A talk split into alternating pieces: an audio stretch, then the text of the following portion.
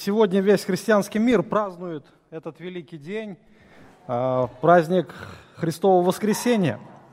Это действительно великое, значимое событие. Но в большинстве своем, в мышлении людей, оно оставляет всего лишь такой, знаете, а, отпечаток какой-то религиозной сущности. То есть один день в году только празднуют воскресение Христа. Хотя, в принципе, для верующих это событие, оно происходит каждый день потому что воскресший Христос живет в нас. И когда начинаешь общаться с людьми о воскресении Иисуса Христа, особенно в этот день, то э, у людей есть только одно – праздник и больше ничего. Когда говоришь о воскресении Христа, о том, что Он значит для вас лично, люди даже многие слышать не хотят. Вчера, например, встретил одного знакомого, он меня спросил, ты вербу купил? Я говорю, нет. Так сейчас, говорю, еще мороз. Продают уже. Я говорю, а зачем? Так праздник же. Я говорю, и что? Так ты, говорю, это, уже проспал, говорю, вербное это воскресенье уже было. Да? Я говорю, Христос-то воскрес. Нет, он еще не воскрес, он завтра воскреснет, но сейчас надо, вер... я пошел за вербой. Понимаете, вот для них Христос еще не воскрес, он только на Пасху воскресает, один раз. И такого мышления, оно всегда а, будет у религиозного человека. Вот надо что-то делать, надо а, стремиться к чему-то. Но сегодня мы с вами пообщаемся, поговорим на, а, о теме том, что значит воскресение Христа для каждого из нас. А именно следующее, что воскресение Христа показывает завершенность искупительного дела. Завершенность искупительного дела. А, для некоторых, может быть, эти слова непонятны, что такое искупительное дело, да, завершенность искупительного дела, зачем оно нужно и так далее. Поговорим на эту тему сейчас. Откроем Священное Писание. Послание к римлянам, 4 глава, 24-25 стих. 24-25 стих 4 главы. Апостол Павел пишет, «Но и в отношении к нам вменится и нам, верующим в того, кто воскресил из мертвых Иисуса Христа, Господа нашего, который предан был за грехи наши и воскрес для оправдания нашего. Он был предан за грехи наши и воскрес для оправдания нашего. Итак, апостол Павел говорит о том, что Бог вменяет веру в праведность. В праведность. То есть э, каждому верующему Бог вменяет праведность, чтобы человек мог жить вечно. И ключевое слово «вменено», «вменяется». И четвертая глава послания к римлянам полностью говорит о том, что Бог вменил Аврааму в праведность его веру. Авраам не мог оправдаться перед Богом делами. Аврааму нечего было предложить Богу, но он доверился Богу, Его Слову, Его пути, и Бог засчитал его праведным. Буквально вменение это обозначает засчитано. То есть Бог относится а, к человеку так как он ну, вменяет ему праведность, значит, как к праведному. И вообще последний стих вот этого э, текста, 25 стих, говорится о вменении, который предан, то есть Иисус был предан за грехи наши и воскрес для оправдания нашего. То есть, другими словами, Иисусу было вменено наши грехи, а нам буквально вменена его праведность. То есть буквально произошла замена на кресте. Именно то, что Иисус стал на наше место, а Бог поставил нас на Его. Ему вменилась наша греховность, наше преступление, наша вина, а нам вменилась Его праведность. И теперь Бог оправдывает нас. И Господь показывает этот путь, единственный путь, через который человек может иметь вечную жизнь. Ну давайте немножко остановимся поподробнее. Итак, Иисусу вменены наши грехи, который предан за грехи наши. Буквально э, Иисуса предали, предали за грех. Именно то, что Он стал наш, э, жертвой за наши грехи. И многие люди слышали о воскресении Христа, о смерти Его. Многие отмечают, и это знаковые события во всем мире. И многие даже зна- знают, что Он воскрес. Даже принято говорить, Христос воскрес. И принято отвечать, воистину воскрес. Но, опять же, как я повторюсь, никто не понимает, о чем идет речь. И все равно, как бы там ни было, человек пытается угодить Богу своими делами. Но делами Богу нельзя угодить, потому что все дела человека, они несовершенны. Человек все равно будет судим Богом, какие бы дела у него не были хорошие. Вы помните, например, про Мартина Лютера. Это человек, который искал, искал Божью праведность. Он пытался ее а, найти в делах. Он прилагал все старания жизни, и с самого детства он воспитывался в высокой строгости. Отец его часто наказывал, и в школе также его воспитывали строго. А, буквально его секли за любую а, оплошность, любое а, неуспевание. И в возрасте 22 лет он поступил в монастырь, желая угодить Богу.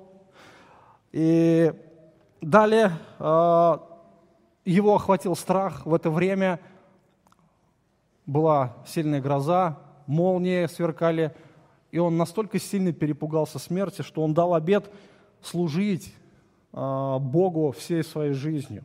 То есть он не просто Богу дал обет, а, а святой Анне он обещал стать монахом. И мысль о спасении буквально пронизывала всю его жизнь именно в тот период времени. И он пытался заслужить Э, все это заслугами, он старался неукоснительно соблюдать все абсолютно в жизни, э, то, что ему предписывали монахи. Э, он проводил долгие часы в исповедальне, составляя каждый раз список грехов, постоянно-постоянно что-то вспоминал, и буквально он изматывал своим исповеданием наставников, которые слушали его. И буквально он выходил из исповедальни, вдруг возвращался с таким криком, вспомнил, вспомнил, мне надо опять исповедоваться. И что самое интересное, друзья, никакие дела не давали ему покоя. Никакие дела не давали ему уверенности, что он действительно имеет мир с Богом, что он действительно имеет вечную жизнь, что он действительно попадет на небеса. И чем больше он занимался э, отыскиванием в себе праведности, тем больше он понимал, свою греховность, что он абсолютный грешник. И в один момент Бог дал ему откровение. И как-то он начал проводить лекции на библейские темы, он начал искать в Библии новый смысл. Вначале проповедовал на псалмы, и потом, когда он дошел до послания к римлянам, вдруг Бог открыл ему а, истину, что праведный верою жив будет. Не делами, верою. Именно Бог оправдывает верующих людей. Бог дает праведность верующим людям. Бог дает надежду и вечную жизнь только верующим, друзья. Не тем, кто э, пытается религии своей заслужить Богу. Не тем, кто действительно пытается в религии найти опору и надежду. Не, те, не тот, кто старается исполнять какие-то предписания, потому что все дела человека, они абсолютно несовершенны. И далее мы видим, что э, Мартин Лютер действительно нашел успокоение в Иисусе Христе. Но вера сама по себе, знаете, вот, вот так вот спроси любого человека, ну, процентов, наверное, 95 скажут, что я верующий. Верующий, да? Верующий. Это не просто человек, который говорит, что он веру имеет в душе. Нет. Верующий – это тот, кто доверяется доверяется тому факту, что сделал Иисус. Не то, что мы сделали, а то, что Бог предложил, а я это принял к себе. Бог это дал, а я это взял, можно так сказать. И в данном случае мы видим, что Бог предлагает путь грешнику. Путь, а, единственный путь, путь а, жизни, путь оправдания именно через веру. Господь говорит о том, что будет суд. Весь мир предстанет пред Богом. Хотим мы этого или не хотим, человечество все предстанет, абсолютно все. А, никто не избежит божественного правосудия. И в книге Откровения мы читаем в 20 главе следующее. «И увидел я великий белый престол и сидящего на нем, от лица которого бежало небо и земля, и не нашлось им места. Увидел я мертвых, малых и великих, стоящих перед Богом, и книги раскрыты были, и иная книга раскрыта, которая есть книга жизни. И судимы были мертвые по написанному в книгах, сообразно с делами своими. Тогда отдало море мертвых, бывших в нем, и смерть и ад отдали мертвых, которые были в них, и судим был каждый по делам своим. И смерть и ад повержены в озеро огненное, это смерть вторая. И кто не был записан в книге жизни, тот был брошен в озеро огненное. Это картина будущего, друзья. Это то, что ожидает каждого грешника. И там, заметьте, ничего не говорится э, об очистилище, чистилище, которое э, дает человеку хоть какую-то надежду быть спасенными. Что после смерти за него заплатят какую-то цену, совершут, э, совершат какие-то обряды родственники, и он перейдет спустя какое-то время, помучившись Царство Небесное. Этого не будет. Это ложь. Писание говорит, что однажды человеком положено умереть, а потом суд. И если мы будем вникать в этот текст, мы увидим, что весь мир, абсолютно весь мир, нет а, разницы, кто был человек, великий или невеликий, бедный или богатый, весь мир предстанет перед Богом. И тот, кто не был записан в книге, будет брошен в озеро огненное. Это смерть вторая, это вечное, вечное осуждение – вечное проклятие, вечное наказание. И самое интересное, вот это слово «вечное», там, где нет надежды. Там уже, а, откуда нет возврата, друзья. Но заметьте, здесь есть а, одна фраза, которая все-таки дает человеку надежду. «И кто не был записан в книге жизни, тот был брошен в озеро Огненное» кто не был записан в книге жизни.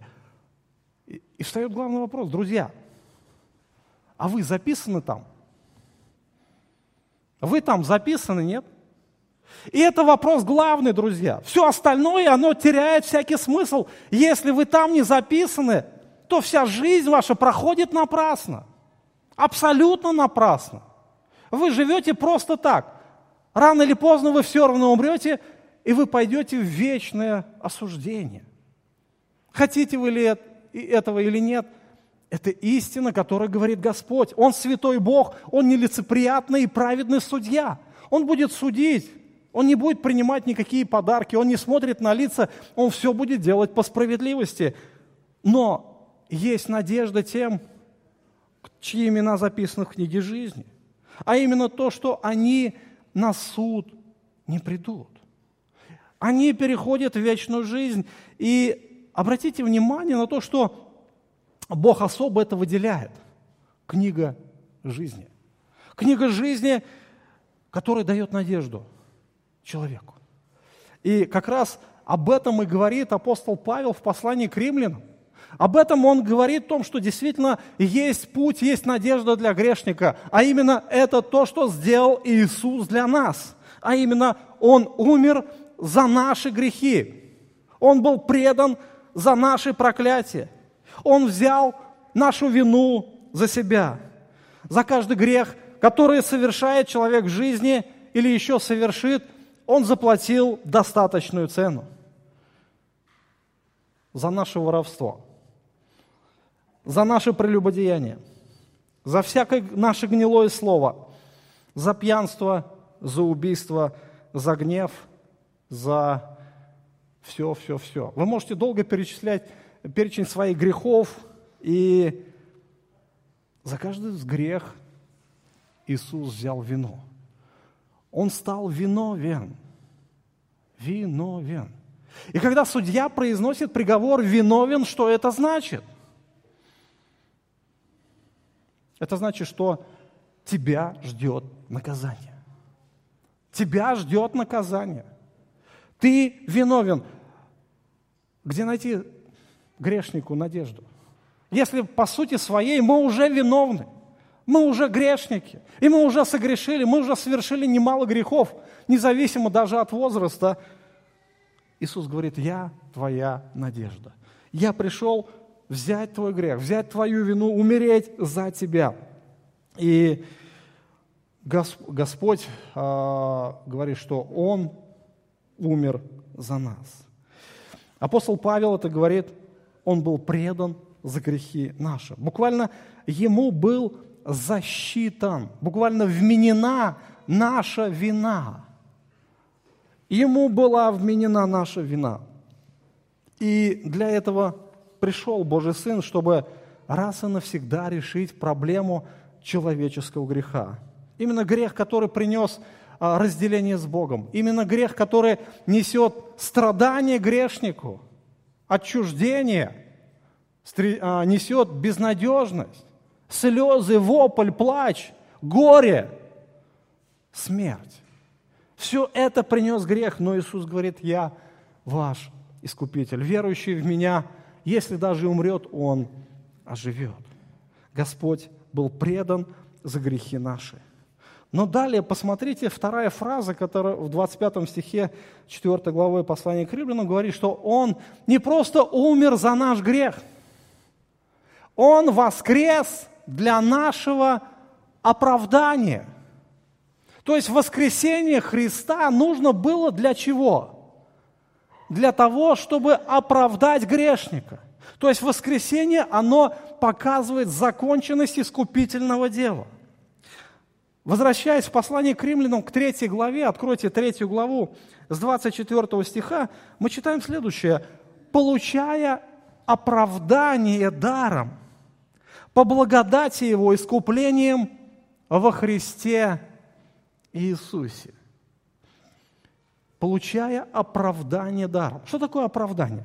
Оправдание – это юридический термин, когда э, судья выносит оправдательный приговор человеку, то есть тем самым показывая, что э, в преступлении, к преступлению человек ничего не имеет общего, да, никакого отношения не имеет.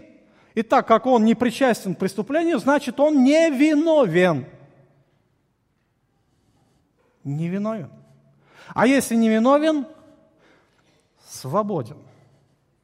Почему грешники не приходят на суд – Потому что они невиновны. Их судить не за что. Понимаете, да? Не за что судить. Поэтому они освобождаются от наказания. Человек, которому выносится оправдательный приговор, освобождается от любого наказания, потому что он невиновен. Вообще интересно, апостол Павел рассуждает в этом послании. То есть до 3 главы 20 стиха он постоянно говорит о человеке как о грешнике, о виноватом грешнике, о проклятом грешнике, о том, что он виновен перед Богом, о том, что действительно он заслуживает наказания. И постоянно он буквально как гвоздь молотком забивает да, а, в сознание а, гвоздь истины, что ты грешник, ты виновен, ты грешник, ты виновен. И потом он выносит приговор всему миру. 3 глава 19 стих, он говорит, весь мир виновен перед Богом. Никто не может оправдаться перед Ним. Вы все и я виновны. И тут он переходит, э, такая кульминация, меняет тон с 21 стиха 3 главы, и он говорит, ныне, сегодня, независимо от закона, явилась праведность Бога. Праведность через веру в Иисуса Христа. Потому что все нуждаются в этой праведности, потому что все согрешили, и теперь он говорит, что теперь мы получаем оправдание даром. Что теперь Бог оправдывает грешника. Просто так, Бог выносит оправдательный приговор и говорит, ты теперь невиновен, ты теперь свободен, и на суд ты не пойдешь. Удивительно, друзья. Почему? Почему? Какая причина, Господи, что ты, э, почему ты так рассуждаешь? И вот здесь апостол Павел говорит, что оправдание дается даром. То есть его нельзя заслужить, его нельзя как-то заработать. Бог его просто дарит. Он говорит, я тебя оправдываю. На каком основании Бог оправдывает грешника? Самое главное слово – искупление в Иисусе Христе. Искупление. Вот это слово является основанием для оправдания проклятого грешника. Основание для оправдания проклятого грешника есть искупление в Иисусе Христе. Что такое вообще искупление? Искупление, опять же, это слово, которое а, взято а, из экономической сферы, а, с области торговли. Когда ты приходишь, например, на рынок или в магазин, ты смотришь на определенный товар, и ты платишь за него цену. То есть куп, да, купить что-то, продать. И Искупление, оно как раз говорит о заплаченной, необходимой, достаточной цене. Именно за то, что за твой грех заплачена достаточная и необходимая цена, ты получаешь оправдание. Ну, говоря из области, опять же, юриспруденции, ну, представьте себе такую картину. А, человек совершил какое-то преступление – ну, например, воровство в особо крупном размере. Судья ему дает наказание 7 лет лишения свободы в исправительной трудовой колонии строгого режима. Ну, определяет ему место, и человек едет отбывать свой срок. А, пробыв от звонка до звонка 7 лет, он выходит. Что произошло? Он заплатил цену. Правильно, да? За свое преступление. А именно то, что он э, понес то наказание, которое заслужил.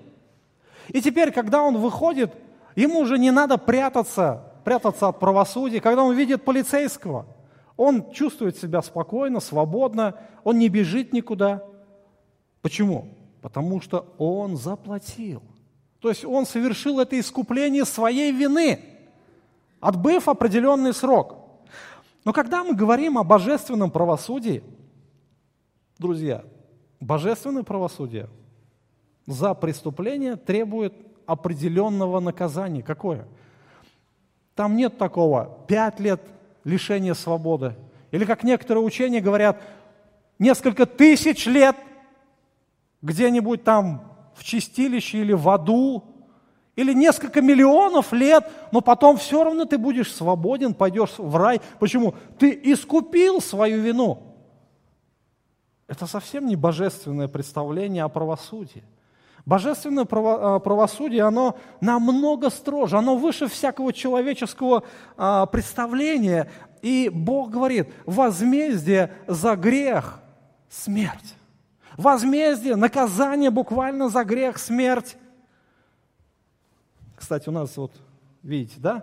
Возмездие за грех смерть. Это цена божественного правосудия за преступление человека. Поэтому, что такое смерть? Смерть – это вечное отделение от Бога. Смерть – это вечное наказание. И мы с вами читали в книге Откровения, что грешники будут брошены в озеро огненное. Это смерть вторая. Вот это то, что требует Бог. Наказание смерть. И Иисус пришел. Иисус пришел в этот мир. Он прожил эту жизнь праведный, совершенный, святой, непорочный, ни разу не согрешивший, и его распяли, он умер на кресте. То есть он понес тяжелейшие физические страдания, хотя он этого не был достоин. Он понес на себе оплевание, унижение – он взял это все на себя ради нас. Вы понимаете, Он это все делал ради нас. И когда Он умер на кресте, умирал, последнее Его слово было «совершилось». Совершилось. Совершилось искупление. Действительно, а, та цена, которую Он предложил, та цена, которую а, Он заплатил, она оказалась достаточной для а, спасения грешной души. И подумайте, само воскресение Иисуса Христа, оно обозначило, оно обозначило завершенность искупительного дела Божьего. Именно завершение. Потому что если бы Иисус хоть раз бы согрешил, если хоть что-то было нечистого в нем, он бы никогда не воскрес. Вы понимаете, да? Никогда бы он не воскрес. И то, что в нем не было греха, Но Он умер, Он умер за нас, но так как в Нем не было греха, Он воскрес, смерть не могла удержать Его, и Его воскресение явилось свидетелем того, что жертва на небесах была принята. И теперь всякий, тот, кто приходит а, с верой в то, что сделал Иисус, он получает прощение грехов. Ему Бог дает вечную жизнь. Его имя записывается в книгу жизни, и он на суд теперь не приходит, друзья. И это надежда. Надежда для каждого грешника. И интересно, дальше апостол Павел, а, раскрывая сущность искупления, он показывает в послании к римлянам в 3 главе, а, зачем а, нужно искупление, для чего оно нужно. То есть искупление – это необходимое условие для прощения грехов. То есть не просто, что я верю в Бога, да, вот спросите человека или себя спросите, ты верующий? Да, я верю в Бога, да, я верующий. А во что ты веришь? Я, например, когда общаюсь с людьми, я всегда спрашиваю не просто, что ты верующий, я спрашиваю, а тебе грехи прощены? И вот здесь человек, конечно, возникает внутри сомнения, а на самом ли деле ему прощены грехи. И если там нет а, веры, веры в то, что сделал Иисус, то, конечно, придет сомнение, неуверенность или даже, может быть, неверие. Не, я еще не заслужил того, чтобы мне были прощены грехи. Но когда я знаю, когда я доверяюсь Божьему Слову в том, что сделал Иисус, у меня нет сомнений, что мои грехи действительно прощены, что мое имя действительно записано в книгу жизни, и что я не попаду в озеро огненное, я попаду на небеса. В послании к римлянам в третьей главе апостол а, Павел, говоря об искуплении, что мы, получая оправдание даром по благодати, искуплением во Христе Иисусе, он дальше показывает смысл этого искупления. Я так коротко а, коснусь Э, смысла и цели того, что сделал Иисус на кресте. Э, получая оправдание даром по благодати Его искуплением во Христе Иисусе, которого Бог предложил в жертву умилостивления в крови Его через веру для показания праведности Его в прощении грехов, соделанных прежде, во время долготерпения Божия, показанию праведности Его в настоящее время, да явится Он праведным и оправдывающим верующего в Иисуса. Где же то, чем бы хвалиться? Уничтожено. Каким законом? Законом дел? Нет, но законом веры. Ибо мы признаем, что человек оправдывается верою независимо от дел закона. Неужели Бог есть Бог иудеев только, а не язычников?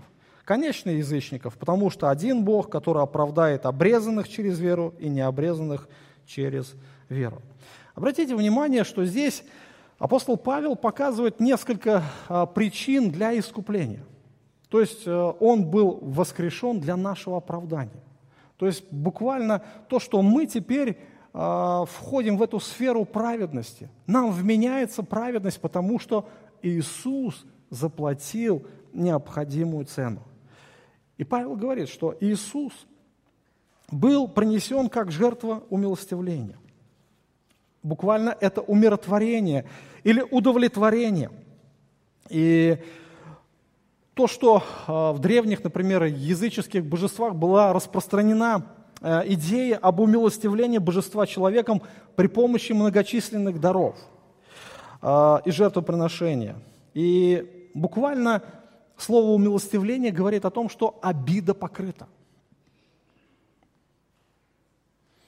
Когда вы совершаете какой-то грех против своего друга, ну, например, что-то украли у друга, да, а потом друг узнал об этом. Ну, вы вернули ему все, попросили прощения. Какие отношения потом будут после этого с этим другом? Как вы думаете? Осадок, правильно? А будет ли такая близость снова? Вряд ли, да? Вряд ли. То есть будет разобщенность. Разобщенность. Почему? Грех разделил отношения. А как вы думаете, чтобы возобновились эти отношения, что нужно?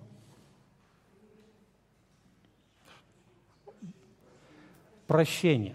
То есть в сердце друга, ну я такой пример взял, да, должно произойти что-то такое, чтобы покрыло эту обиду. Должно произойти прощение, понимаете, да? И только тогда, когда проблема решена в сердце человека, тогда возобновятся эти отношения. Когда человек делает грех по отношению к Богу, он наносит обиду. Обиду, буквально обиду. А, каждый грех направлен в сердце Бога, друзья. В его сердце. Это наносит ему оскорбление. И чтобы возобновились вернее, создались новые отношения, необходимо, чтобы эта обида была покрыта. Вот это умилостивление как раз и есть а, тот фактор, который покрывает Божью обиду.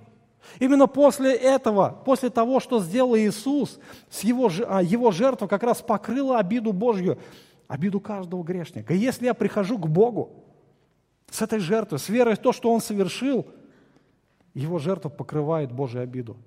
И Господь идет навстречу. Он протягивает руку, руку общения, руку новых, добрых, прекрасных, живых отношений.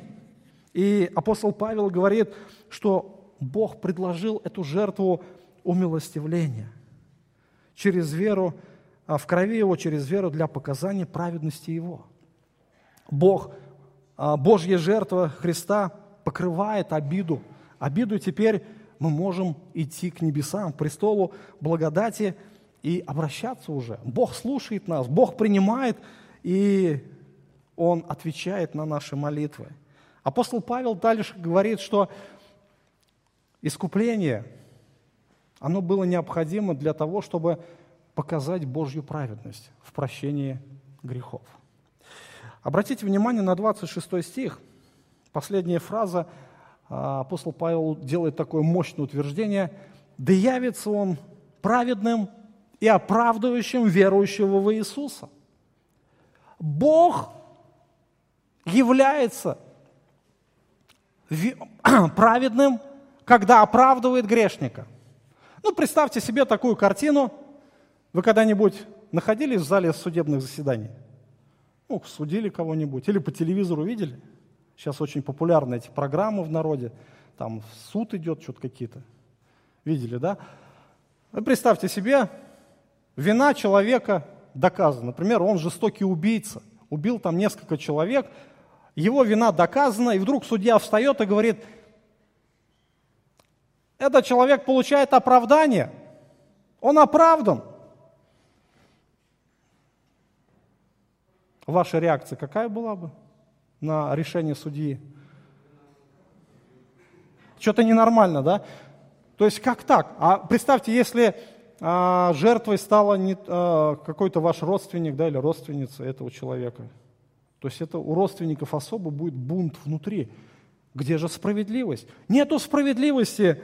И, конечно же, это судья, или он продажный судья, или у него с головой что-то не в порядке. И, конечно же, после этого он вряд ли будет уже судить. Вы понимаете, иногда э, Бога сводят на человеческий уровень. Я спрашиваю мусульман, а Бог тебе грех простил? Да. На каком основании?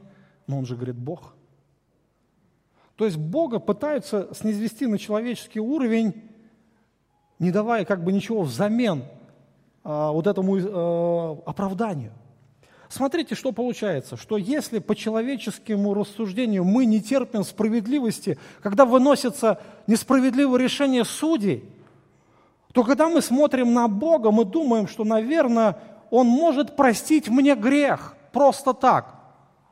Если Бог будет просто так закрывать глаза на беззаконие, Он уже не будет праведным Богом. Он же не будет праведным Богом. Или же а, он будет любящим, но неправедным, или же он будет праведным, но уже не будет любящим. Он не сможет оправдать грешника. Но, когда Иисус Христос висел на кресте, с одной стороны, на крест была излита вся ярость Божьего гнева. Бог показал всю свою ярость, весь свой гнев, а, всю свою святость и всю свою праведность был излит на, а, на этот крест. Но с другой стороны стояло Божье милосердие, стояла Божья милость, Божье прощение, Божья любовь.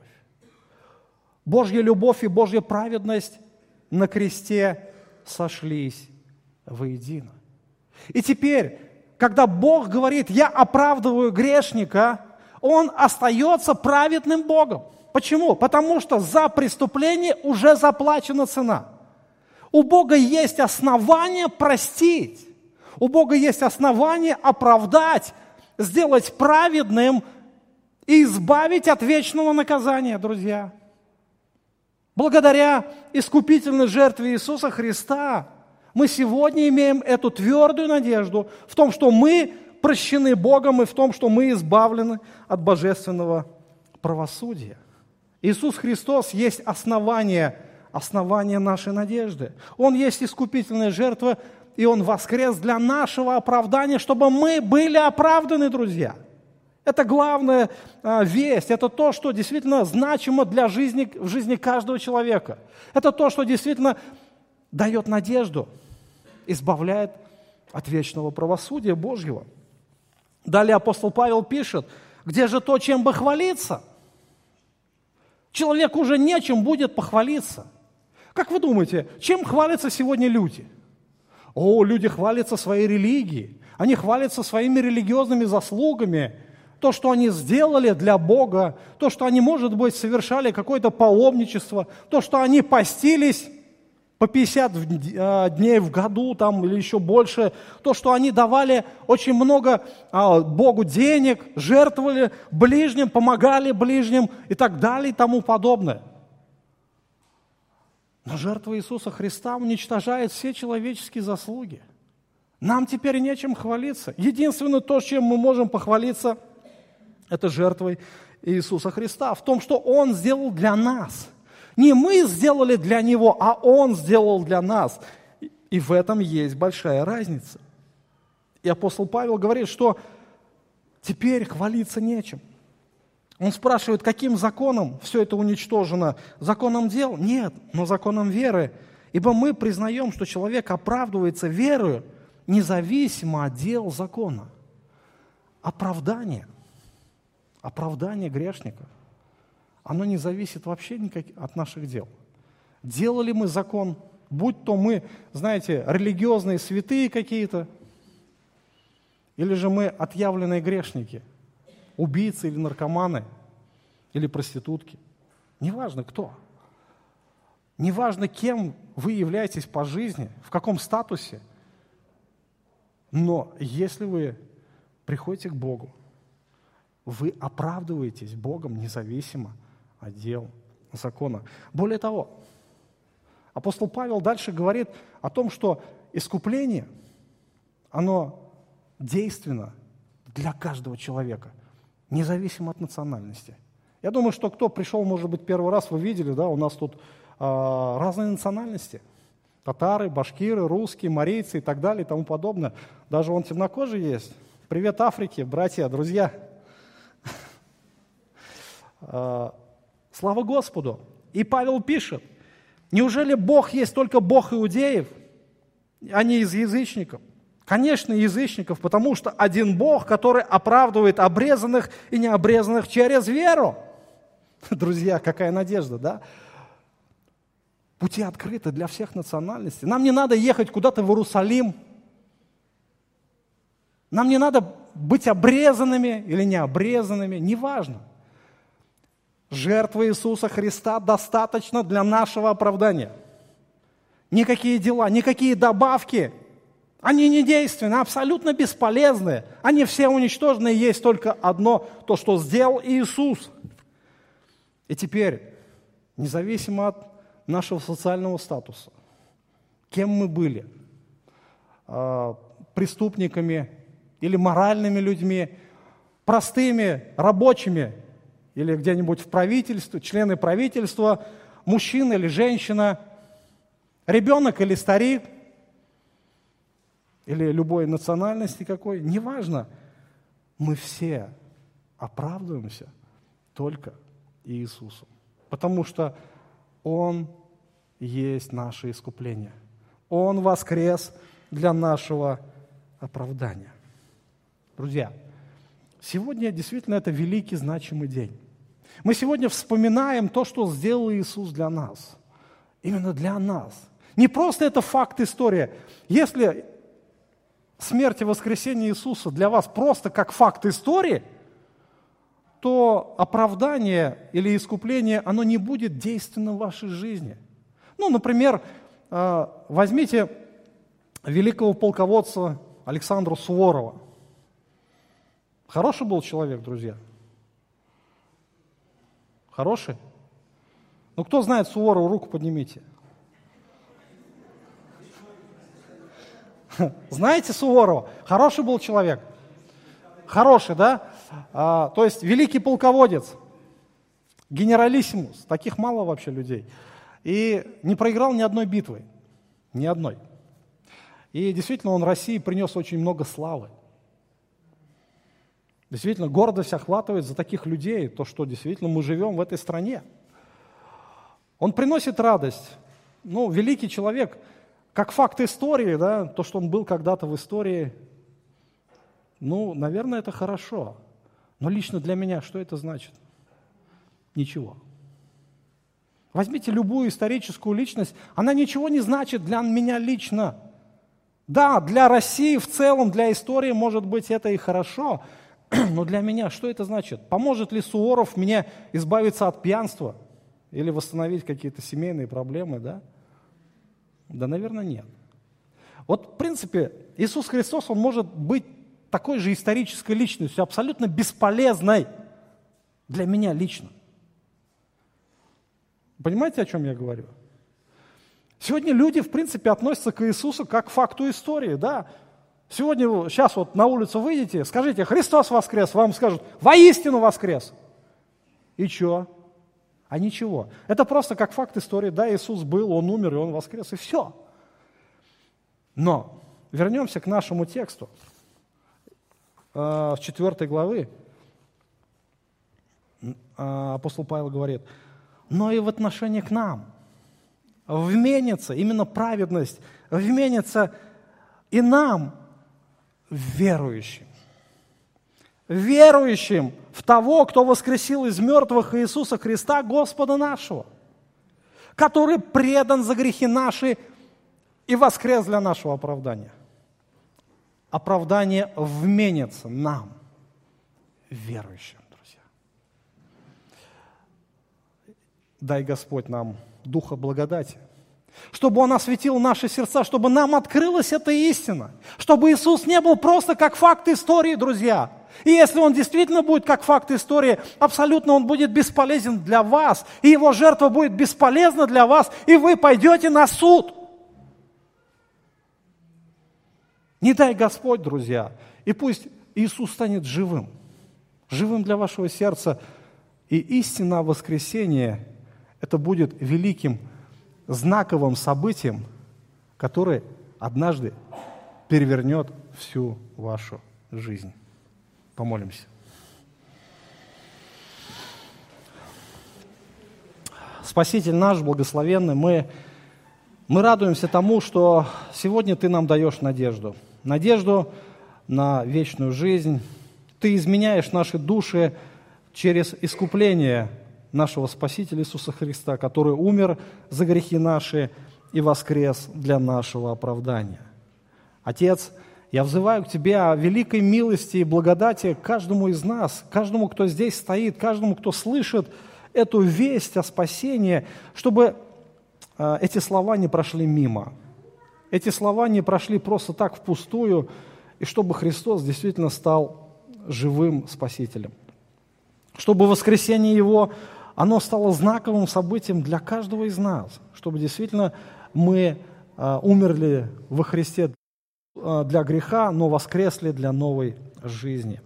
Пусть Твое имя в этом прославится, и мы осознаем, Господь, свою беспомощность перед тем, чтобы открывать истину людям, но надеемся на Тебя, что Ты способен это открыть каждому сердцу.